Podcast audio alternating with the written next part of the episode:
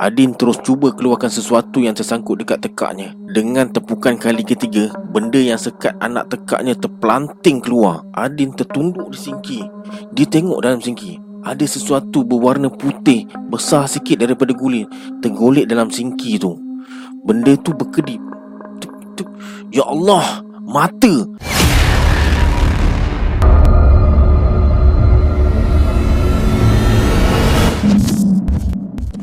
Assalamualaikum sahabat semua. Kembali lagi bersama saya Syarul Dalam segmen Rabak Seram.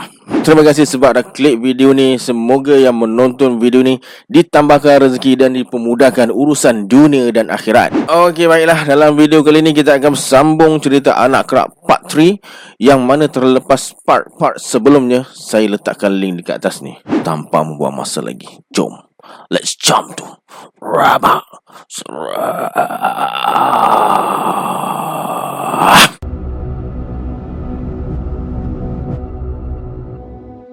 Kemudian dia ambil tong drum yang memang dah ada dekat belakang rumah. Bekas tanah yang telah digali tu ditutup dengan tong tersebut. Hadi pergi dekat Milah dan berkata Kita tak boleh duduk dekat rumah ni lagi Milah. Kenapa? Aku memang dah dapat rumah sewa lain dekat Pekan. Bawa bangkai tu Aku terlupa ada beli ayam. Ingat nak buat gulai. Aku letak dalam sinki Lepas tu aku ada hal dekat luar. Berulat dah ayam tu. Aku dah tanam pun. Kau tunggu Mila Aku kemas kain baju aku dulu. Nanti barang lain kita beli dekat pekan. Hadi masuk ke dalam bilik. Cepat-cepat dia masukkan baju ke dalam beg. Masa dia nak keluar dari bilik Ada bayangan hitam melintas dekat pintu. Hadi terkejut. Cepat-cepat dia tarik tangan Mila Keluar dari rumah tu. Mereka berdua bergerak meninggalkan rumah di dalam rumah. Sesuatu mengintai Menyeringai Dan berkata Itu baru sedikit hati Lembaga hitam tu berbisik halus. Dia ketawa. Hadi hantar Milah ke rumah yang sememangnya Dah siap dia sewa Kemudian dia keluar Pergi cari Tok Mulung Dekat kebunnya Dia nak tahu Kenapa ada mayat bayi Yang membusuk dalam rumahnya Hadi yakin tu mesti mayat bayi Syamil dan Mala. Jadi Syamil tak berbohong tentang kehilangan bayi Mala tu. Sebaik saja dia masuk lorong yang dia rasakan betul, Hadi parking motosikalnya dekat celah beluka. Kemudian dia berjalan ikut beluka kecil menuju ke kebun Tok Mulung. Sebaik sampai je, pondok orang tua tu nampak sunyi. Hadi berkata, ke mana orang tua ni pergi? Dah balik ke? Kemudian dia berjalan keluar dari kebun tu Dan balik ke rumah. Sebaik saja Hadi sampai di muka pintu Milah bertanya Kau ke mana Hadi? Aku lapar ni. Maaflah Milah. Aku tiba-tiba ada urusan lain. Jomlah kita makan dekat kedai depan sana. Aku tak nak makan dekat kedai tu. Boleh tak aku nak makan makanan barat? Bukan aku yang nak Tekak aku yang nak. Boleh jadi anak kau yang mengidam. Hadi tersenyum. Apa saja untuk Mila Dia akan turut. Selagi duitnya berkepuk dalam poket. Kalau dah tak ada esok Pandailah dia nak cari lagi. Hadi yakin Tok Mulung akan sentiasa bantu dia Bila dalam kesusahan. Mila bersiap. Mereka kemudiannya Menuju ke pekan terdekat Untuk makan makanan yang diidamkan Mila. Mila pandang Hadi yang tengah makan tu. Walaupun sihir pemanis dan penduduk mak hitam dah hilang taringnya Dia nampak Hadi tak perlu lagi ditundukkan. Hadi sendiri dah menyerah kepadanya. Milah berkata dalam hati Ah, biar je lah ilmu tu jadi tawar. Asalkan hati Hadi tak tawar sudahlah. Tiba-tiba Hadi! Hadi mendungak Dan berkata Eh, Abang Mansur Aku dah berapa hari cari Salimah dengan Adin. Kemana mereka pergi agaknya ya? Ke Kuala Lumpur bang.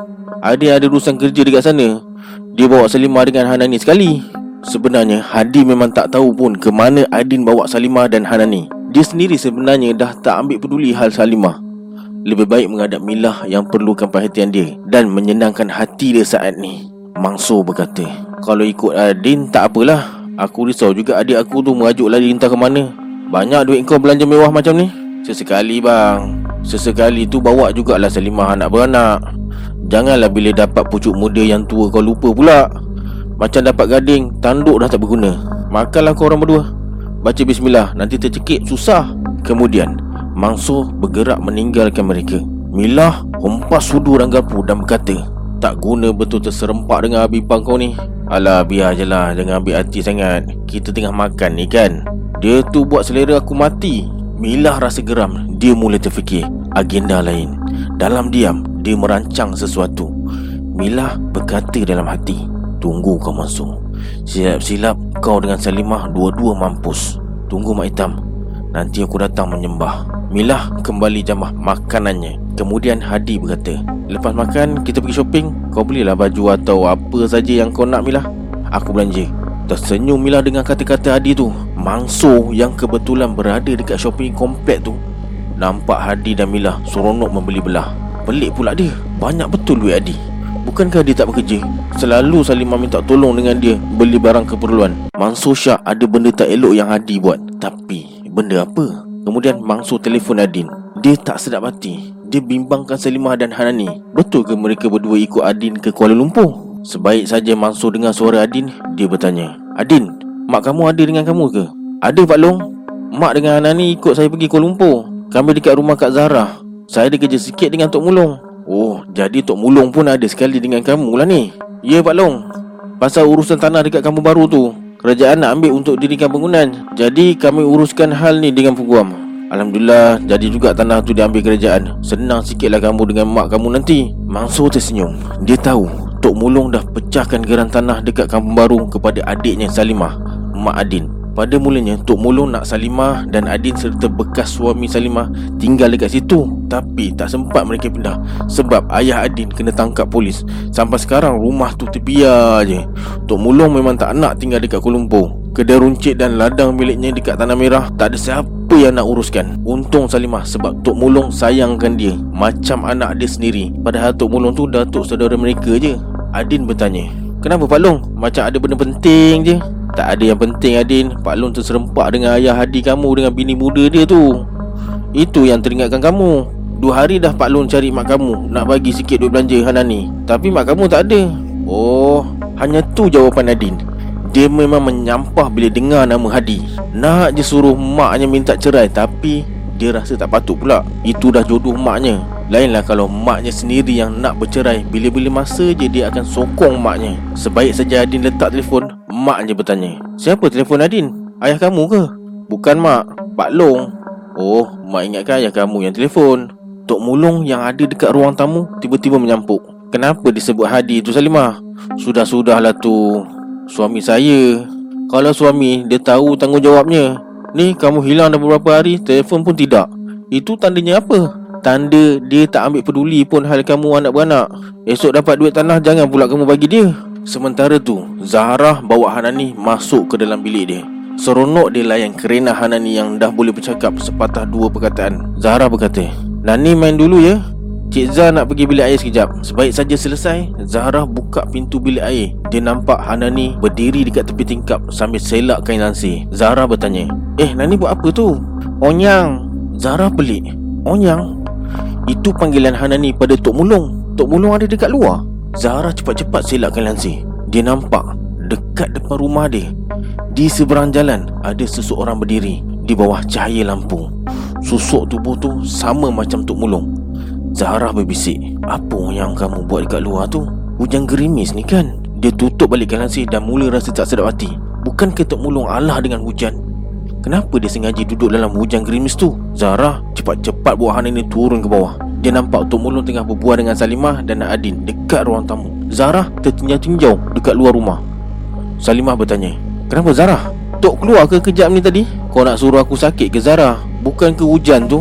Tapi tadi Zara tunjuk ke arah luar rumah. Adin terus bangun tinjau daripada pintu yang terbuka. Adin berkata, Tak ada sesiapa pun kak.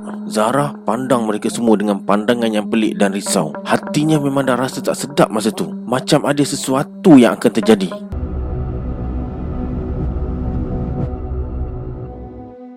Kenapa Zara? Soal Salimah.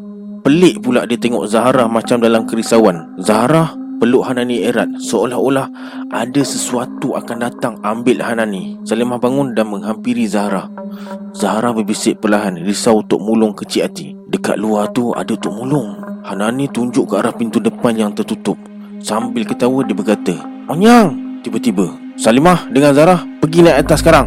Bawa Hanani ke bilik. Adin terpinga-pinga. Kenapa Tok Mulung tiba-tiba je suruh maknya dan Zahra naik ke atas? Zara cepat-cepat naik ke atas sambil dukung Hanani. Salimah yang tak tahu apa-apa masa tu ikut je Zara dari belakang. Sebaik saja pintu bilik Zara ditutup Salimah bertanya Kenapa ni Zara?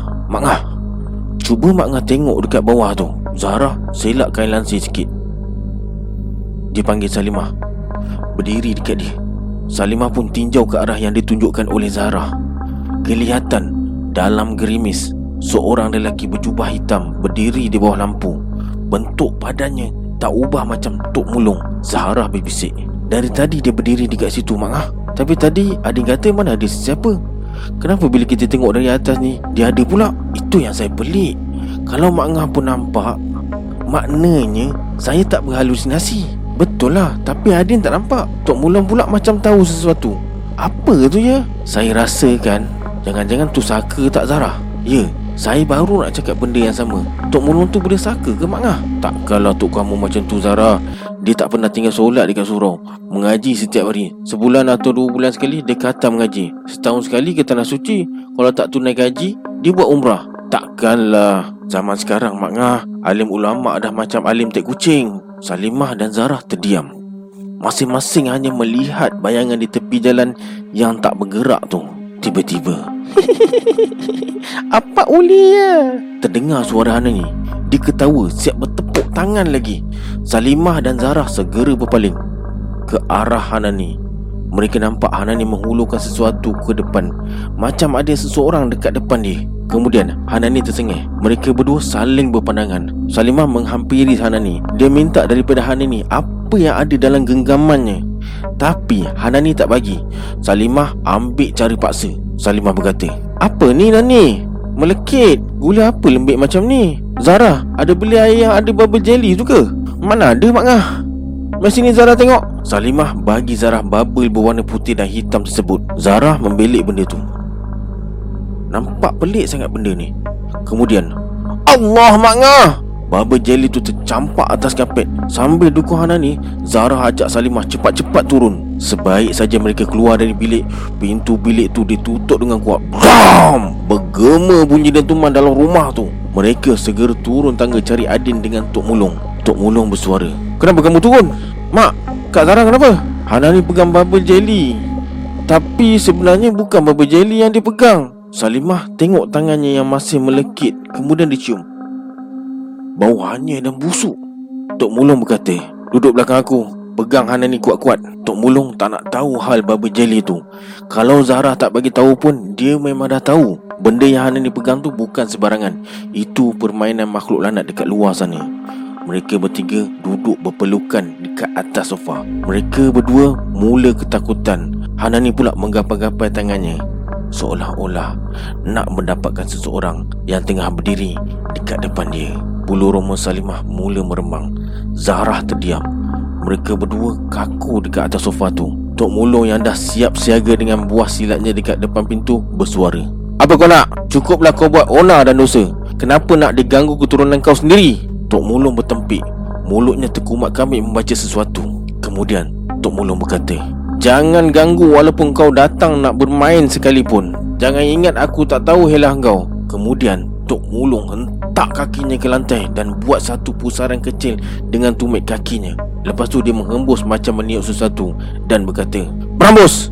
Jangan tunjuk muka kau depan aku. Cukup baik aku lepaskan kerana kenangkan darah daging. Jangan sampai aku bakar kau dengan api paling panas. Jangan sampai aku regut jantung kau keluar. Pergi! Tiba-tiba, angin sejuk menejah masuk ke dalam rumah. Serentak dengan tu, tercium bau busuk macam bau bangkai. Zarah dan Salimah cepat-cepat tutup hidung. Adin pula nak termuntah Cepat-cepat dia berlari ke dapur Tok Mulung berkata Bawa Anani kemari. Salimah datang dekat Tok Mulung sambil bawa Anani sekali. Kemudian Tok Mulung pegang umur-umur Anani dan baca Al-Fatihah dengan ayat tiga kul. Kemudian dia sambung dengan ayat kerusi dan ulang ayat terakhir sebanyak tujuh kali. Umur-umur Anani ditiup perlahan sambil berkata Oh yang dah ubat Jangan meragam je. Adin kembali semula ke ruang tamu. Bau busuk tu dah hilang Macam tu je. Tok Mulung bersuara Kamu dah lega Adin? Dah tu Anak jantan tak boleh lemah dengan dugaan macam ni Adin Macam mana kamu nak jadi pelindung mak kamu Kalau perkara asas pun kamu tak tahu? Kita lelaki bukan je kena tahu Mempertahankan diri daripada musuh yang nyata. Dengan yang tak nyata pun kita kena tahu juga. Mujur aku ada. Tok Siapa yang dekat luar tu? Seseorang yang dah lama hilang Sekarang dia muncul balik. Adin esok kita kena balik Segera ke rumah kamu. Selepas urusan kita selesai Kita kena balik. Tak boleh tangguh lagi. Kenapa tu? Aku tak nak Adin yang jadi mangsa lagi. Adin pelik. Salimah dengan Zara Lagilah tak faham Siapa yang akan jadi mangsa? Siapa yang muncul balik? Mereka kenal ke? Atau hanya Tok Mulung je yang tahu Siapa yang dah hilang tu?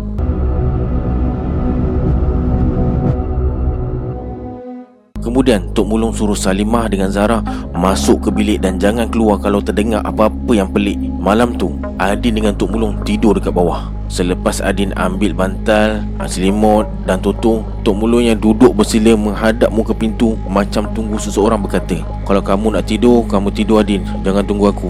"Tok, siapa orang tu, Tok?" Seseorang yang dah lenyap. Hadi, Adin tersentak. Kenapa ayah tiri dia pula disebut-sebut? Apa kaitan dengan semua ni? Tok Mulung bersuara lagi. Bertahun lamanya dia hilang setelah dihalau. Sekarang dia balik nak mengacau kehidupan aku Dan keturunan aku. Manusia jenis apa ni? Sedangkan salah sendiri tak pernah nak ambil kisah. Ingatkan dah berubah Rupanya masih ikut tunjuk syaitan. Hanani Zurid Hadi Aku harap tak ada benda yang tak elok dan semuanya selamat. Tok Mulung resah. Dia kena pertahankan keturunan dia. Adin dah terlena atas Toto Tok Mulung pula masih duduk di sisi Jadin. Matanya terpejam rapat. Jauh di alam makrifat Tok Mulung sedang merendah beluka kecil Menuju ke arah kebunnya. Dia nampak jamung yang dihidupkan di tepi pondok. Kemudian bunyi tepukan bergema Sebelum sempat Tok Mulung bertempik ke arah lembaga Dekat dalam pondok yang sedang meratip tu. Lembaga tu tutup seluruh wajahnya dengan kain hitam. Suara meratip mentera bergema di dalam pondok tu Tok Mulung berkata Siapa izinkan kau gunakan harta aku Untuk laksanakan niat jahat kau dekat sini? Harta kau bukan harta aku juga ke Mulung? Kau sendiri lepaskan. Kau sendiri pilih jalan kau sendiri. Kau dah lupa? Lembaga tu mendengus dan terus bangun. Dia turun ke tanah menghampiri Tok Mulung. Kain hitam yang tutup wajahnya dibuka. Tersetelah Wajah yang sama seperti Tok Mulung. Tok Mulung berkata Selamat kembali kembarku Kau masih alukan aku Mulung Masakan tidak. Siapa pun engkau Jahat macam mana pun engkau Aku dan kau pernah berkongsi rahim yang sama. Kau dan aku berkongsi uri yang satu. Kita dilahirkan dengan kantong yang sama. Kita seiras Malin. Kau Malin dan aku Mulung. Segalanya dah tertulis kita berkongsi saudara. Kemudian Malin ketawa. Tok Mulung berkata lagi Jangan kemari untuk buat onar dengan gunakan wajah kita yang serupa Malin Jangan diajar anak saudara aku macam mana nak jadi syaitan macam kau. Kau maksudkan Hadi? Lelaki tolong yang berkiblat ke perempuan tu. Aku hanya bagi dia sikit kesenangan kerana aku mahukan apa yang dia ada. Hentikan kerja kau Malin. Kalau kau nak cari waris ilmu syaitan kau Jangan cari keturunan aku. Kau siapa nak halang kehendak aku? Kau dah lupa mulung. Kau sikit pun tak pernah dapat halang aku dari dulu. Kau dah terlewat mulung Hadi dah jadi hamba aku. Allahu Akbar. Hadi dah masuk perangkap malim rupanya. Adin terjaga. Dia buka selimut sikit dan hintai apa yang Tok Mulung buat. Adin tertanya-tanya Dengan siapa Tok dia berbual? Dia tak nampak sesiapa pun. Kemudian Adin terdengar Tok Mulung berdoa Ya Allah Aku memohon kepadamu Agar disegerakan curahan keselamatan Dari sisimu kepadaku. Pergi kau Malin.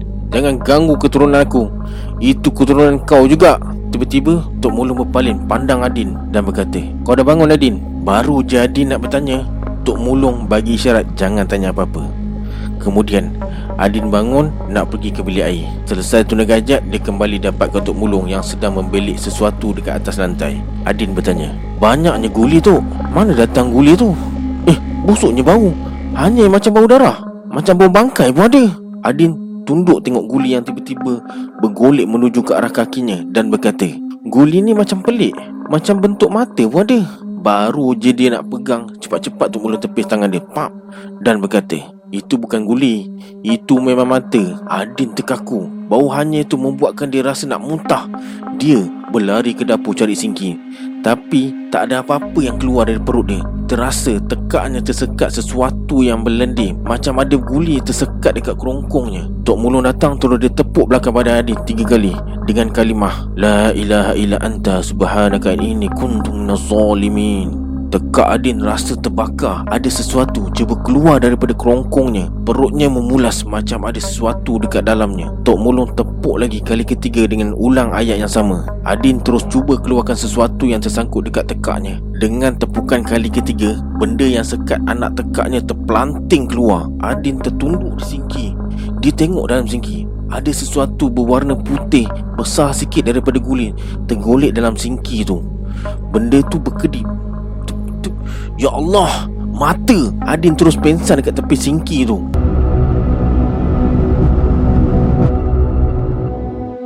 Salimah terjaga bila dia terdengar bunyi bising dekat bawah. Kedengaran suara Adin terbatuk-batuk Sayup je. Dia toleh ke sebelah. Zarah tengah tidur.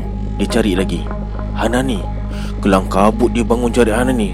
Sempat dia goyangkan badan Zarah dan berkata Zarah bangun. Nani hilang Salimah cari dia dalam bilik air Tapi tak ada. Dia mula resah. Zahrah terpinga-pinga Dia turun dari katil terus cari Hanani. Habis semua pintu bilik dibuka Tapi kelibat Hanani tak kelihatan di mana-mana. Zahrah dan Salimah segera turun ke bawah. Mereka nampak Tok Mulung tengah melutut tengok Adin yang pingsan dekat tepi singki. Zahrah berkata Tok, Hanani hilang. Adin ni dah kenapa? Hanani hilang. Kamu dah cari dia dalam bilik? Cari lagi Bawah katil ke? Zaharah bergegas naik ke atas mula Salimah terkaku tengok Adi yang pingsan dekat tepi singki tu Salimah berkata Allahu Akbar Kenapa tu?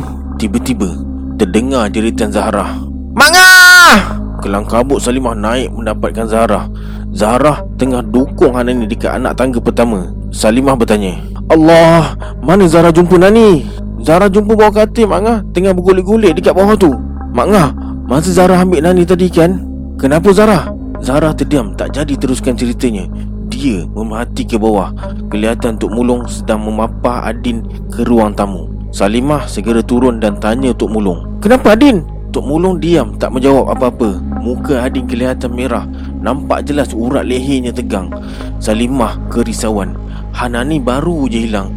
Nasib baik Zara jumpa dekat bawah katil Pelik juga macam mana Hana ni boleh ada dekat bawah katil pula. Tak pernah anaknya mengigau teruk macam tu sekali. Adin didudukkan menghadap pintu yang sengaja Tok Mulung buka. Dia berdiri dekat belakang Adin dengan tangan dilekapkan pada umbun-umbun. Dia mulakan dengan bismillah. Kemudian dia baca ayat 255 Surah Al-Baqarah Sebelum sambung Surah Al-Araf Ayat 117 hingga 122 Tok Mulun tak berhentikan bacaannya Walaupun Adin tersentak.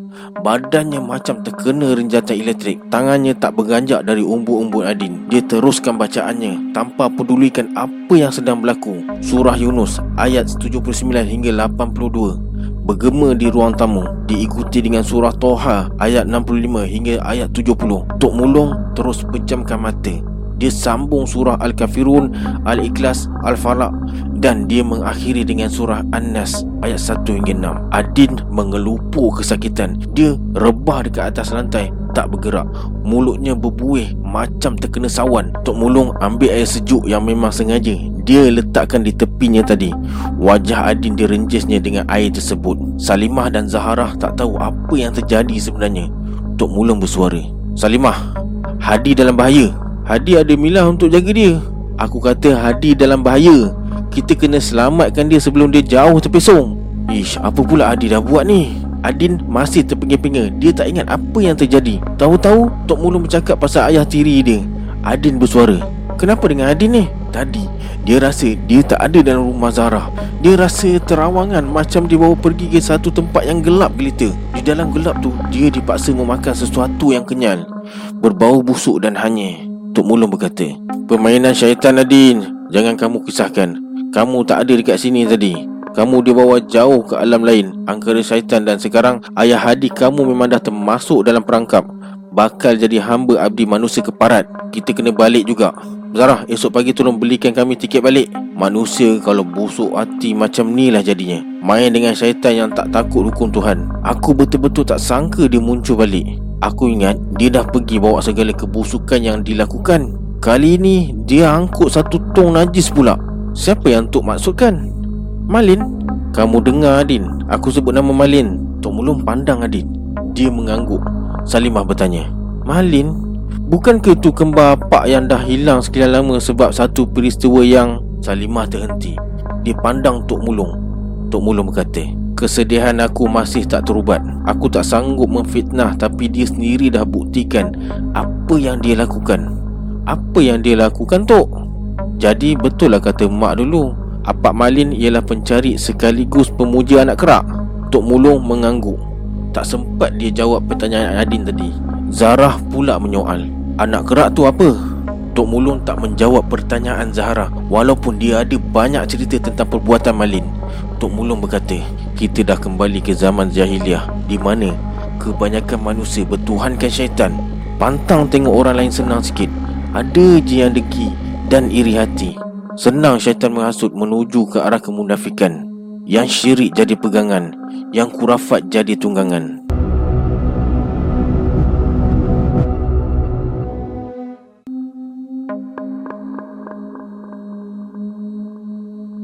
Malin pandang mulung yang tengah rancak berbual dengan emak mereka di pelantar rumah. Dia tak ada hati nak ikut serta memandangkan apa yang mereka bualkan adalah sesuatu yang sangat membosankan. Balik-balik hal meniaga kuih dan nasi lemak yang untungnya tak seberapa. Tiba-tiba emak je bersuara. Malin, esok boleh kamu tolong emak hantarkan kuih ke rumah Tok Ketua? Dia tempah 30 biji kuih nak dihantar ke masjid. Suruh jelas si mulung tu Pagi esok Mulu nak ke Pekan Rabu Meniaga Tak sempat Dia pun menumpang Pak Mahat Bosan Malin terus bangun dan berlalu Dia hilang dalam kegelapan malam Maknya berkata Kenapa dengan Malin tu? Mulung gelengkan kepala. Dia tak tahu apa punca saudara kembarnya jadi macam tu. Maknya bersuara lagi. Putus cinta dengan Melati ke? Melati dah nak bertunang mak. Melati dah nak bertunang? Dengan siapa? Bukan ke Malin dengan Melati dah berkawan lama? Sejak dari sekolah pondok dekat Pasir Putih lagi. Betul mak. Jodoh Melati dengan orang ada-ada. Dari Kuala Lumpur katanya. Sama belajar dengan mereka dekat sana dulu. Jodoh macam rezeki juga mak Kadang-kadang dah dalam mulut tak tertelan juga. Malin reza Dia terima ketentuan Allah mulung Mak nampak Dia macam pernah rasa dan dendam je. Mulung terdiam. Ada lagi yang emaknya tak tahu Tapi dia tahu. Dia tak nak cerita hal Malin pada emaknya Kalau dia cerita mesti emaknya tak percaya. Sementara tu Mulung duduk sebelah Malin Yang duduk termenung jauh Merenung anak sungai. Mulung bertanya Kau tahan luka ke? Tak. Habis kau buat apa dekat sini? Saja merenung nasib. Aku dah muak hidup macam ni. Aku teringin nak keluar dari kampung kita ni. Kau nak ke mana? Mengajar sekolah pondok. Kau ada tahu liah Malin? Mengajar budak mengaji pun dah bagus tu. Kau tolong Imam Su'ad Dia nampak macam tak cukup tangan je mengajar. Itu je yang kau nampak mulung. Aku nampak peluang lain yang lebih besar. Semalam aku jumpa Kian Piu. Kau ingat lelaki Thai tu? Kau nak ikut Kian meniaga ke? Aku dengar banyak juga barang dari sepadan dia bawa masuk hantar Kuala Lumpur Aku nak ikut dia lah. Sambil-sambil tu aku boleh intai peluang meniaga sendiri. Kalau macam tu baguslah. Aku setuju tapi berkawan dengan Kian kena berhati-hati juga. Aku dengar bapak saudaranya yang bagi dia modal meniaga. Bomo siam juga tu. Mana tahu kan Kalau dia ada buat benda lain. Dia bukan Islam. Biarlah dia. Kalau dia guna pelaris ke apa ke Aku kerja dengan dia je. Aku tahu Malin. Tapi kalau kita tahu sumber kian tu tak halal Baik tak usah ikut dia Bila dah tahu Tapi kita buat juga Benda yang halal jadi haram. Kita bukan tak tahu hukum Malin Kita belajar benda ni cukup. Aku dah muak dengan kata-kata kau mulung. Sebab ikut sangat kepercayaan lah kita ni masih berkubang dalam kampung ni. Rezeki langsung tak lekat. Asyik jual kuih je. Mak tu kaya sebab kuih tu ke? Setahu aku tidak. Aku suruh dia jual tanah dekat baru tu pun dia tak nak. Sampai aku kehilangan Melati. Kalau tak aku dah boleh pinang Melati Sekarang kau nampak apa jadi kan? Allahu Akbar Malin Kenapa kau cakap macam tu? Mana iman kau? Mana ilmu yang kau belajar? Ah, Disebabkan ilmu yang tak berguna tu Apa pun aku tak dapat mulung Aku dah tak nak kejar akhirat macam yang kau kata Hidup dalam dunia ni Kejar je lah dunia Akhirat tu kemudian Astaghfirullahalazim Malin Cuba kau beristighfar Jangan kau ikut kata hati kau yang tengah marah tu Aku minta mak belajar ke universiti mulung Bukan ke sekolah pondok. Aku tak ada cita-cita nak jadi ustaz macam kau. Aku tak boleh bersabar macam kau. Sikit-sikit kerana dia. Sikit-sikit rukun iman. Sikit-sikit rukun Islam. Aku penat. Malin bangun dan terus melangkah. Dia nekat. Dia tak nak susah. Bila tengok kian mewah Dia pun nak mewah juga. Tak sekisahlah apa pun yang Ken buat Dia nak ikut serta Mulung pujuk emaknya yang menangis dalam bilik. Tadi Malin dah bungkus kain bajunya Ikut Ken yang datang ambil dia dekat depan rumah. Maknya berkata Kenapa Malin jadi macam tu? Biarlah mak. Dicari rezeki. Tapi kenapa mesti kerja dengan Kian? Arwah ayah kau melarang keras berkawan dengan Kian Sebab takut pengaruh Kian merosakkan anak-anak. Duit bukan segalanya. Anum dengan Ayu mana ni? Ada mak dekat dapur. Tengah oleh tepung dengan masak sambal untuk esok Mak tak payah risaulah Malin tu berimu orangnya Risau tetap Bapak saudara Ken tu penjual benda haram mulung. Sekampung tahu bapak saudara Ken buat kerja haram. Bapak saudara Ken buat kerja haram apa pula mak? Takkan kau tak tahu mulung? Semua orang tahu kerja bapak saudara Ken tu. Mulung geleng kepala. Dia tak suka sangat bercampur dengan orang kalau bukan sebab urusan jualan. Apa kerja bapak saudara Ken? Dia hanya tahu bapak saudara Ken seorang bomoh je. Emak je berkata, bapak saudara Ken tu pencari dan pemuja anak kerak. Mak risau kalau Malin Mak sekolah pondok tu dah cukup mengajar Malin dan Mulung. Hal dunia dan akhirat Takkanlah Malin sanggup buat dosa. Kamu kena tahu Mulung Seteguh-teguhnya iman Jika setiap hari dimomokkan dengan hal dunia Iman boleh runtuh. Doa yang baik-baik mak Supaya Malin tak jadi macam tu. Hati Mulung berdebar. Dia sedar Hati Malin semakin rapuh Sebab cinta yang tak kesampaian Maknya yang dipersalahkan. Dia geleng kepala.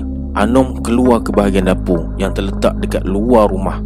Kadang-kadang ada rasa takut juga Sebab terpaksa masak sambal nasi lemak dekat luar. Lagipun dia anak dara Buatnya dia cekup orang tak ada siapa yang tahu. Entah kenapa Malam tu Anom rasa tak sedap hati. Tiba-tiba dia rasa takut. Anom berkata Ayo biarlah pintu tu buka Ah kau ni kak. Nampak nyamuk banyak ni. Besar-besar pula tu. Nanti asap sesakkan nafas mak lah. Apa nak ditakutkan kak? Kau ni macam tak biasa pula. Teman aku menumis ayu Karipak aku tu siapa nak gentil? Kau kuncilah kak dapur tu. Tutup pintu. Kalau kau takut jaring tu kau tutup dengan batik. Anom geleng kepala. Nak tak nak kena juga dia duduk luar. Tengah sibuk-sibuk memasak tu. Tanpa dia sedari ada sesuatu yang sedang cuba capai bahagian dapur yang hanya ditutup dengan jaring besi halus tu. Kemudian Anom terdengar bunyi sesuatu. Berdecit macam bunyi tikus. Dia tengok bawah dapur kayu tu.